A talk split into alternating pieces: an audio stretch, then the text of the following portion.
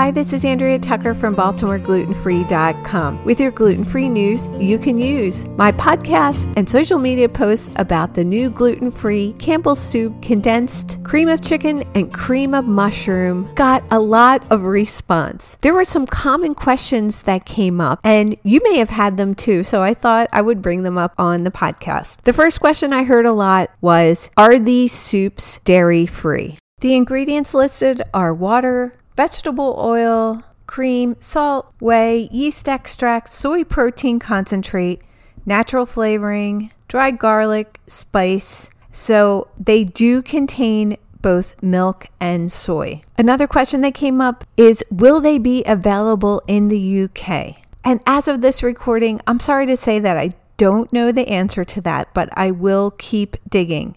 So if you're listening in the UK, please stay tuned. People were most excited about using the condensed soups for old favorite recipes that they feel like they haven't been able to make since they've gone gluten free. There's a lot of nostalgia around products like Campbell's soup that for many people have been part of their childhood or family traditions. So that's really easy to understand. I mentioned that I'm keeping my eyes open for them in retail locations, but I do know that people have been ordering them on Amazon already. So if you can't wait to get your hands on these soups, check out Amazon. Let me know what you think when you try it or if you spotted it in some retail locations. I'd love to share with the community. Thanks so much for joining me here today, and I look forward to seeing you back here tomorrow.